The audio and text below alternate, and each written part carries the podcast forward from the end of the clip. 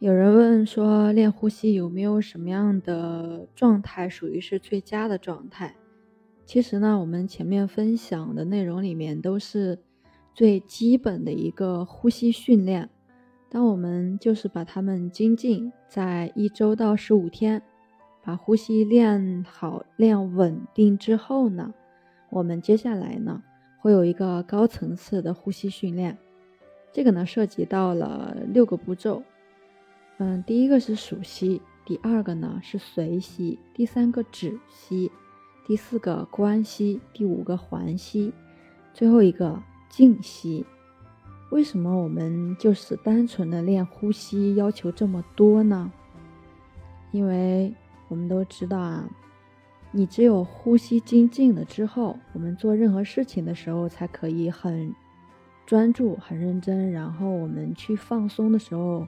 会很轻松，然后入静也好，入定也好，都是建立在呼吸的基础之上的。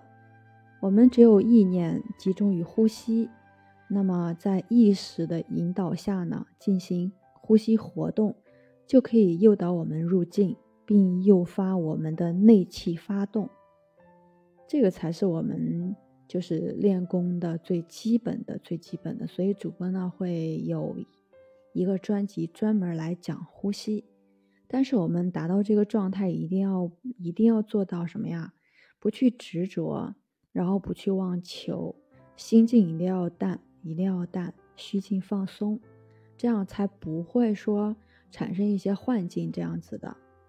那我们从第一个数息来说，数息就是最基本的，就是数鼻息的出和入，使我们身心恬静专一。数息，数息完了之后呢，我们就又进入第二个阶段，随息，就进一步的去调整呼吸。与数息相比，随息就显得会自然一些。我们做数息法，数到千次以后，心烦意乱，就不想再数下去了。这个时候用随字诀，当息出时，心随它同出；当息入时。心也随它同入，有时会感觉这个息似云雾缭绕，散布于周身无数毛孔中，不是从我们的鼻孔来出入，此乃随息。其实功夫做到这样的地步呢，身上的各种宿疾、心理障碍，都有可能逐渐的去减掉、灭除，那心理自然呢？就明白，而且呢，会感觉自己好像有那么一些开悟的感觉，就这样。接下来呢是止息，就我们到一定程度之后，呼吸自然顺畅，逐渐的拉长，很轻、很缓、很平、很慢，可有可无，似乎是停止一般。然后是观息，静心的观察我们呼吸的过程，体会。喜、怒、哀、乐等每一个情绪状态下呼吸的不同，呼吸是伴随我们生命的开始以及结束的一项基本运动，所以我们一定要去重视它。通过观察、体味呼吸过程而净化内心，回归祥和平静的本真本我。然后是环吸。关系一段时间后，还原有规律的吸气与呼气，以及有意识的进行屏息，以此来提升生命之气。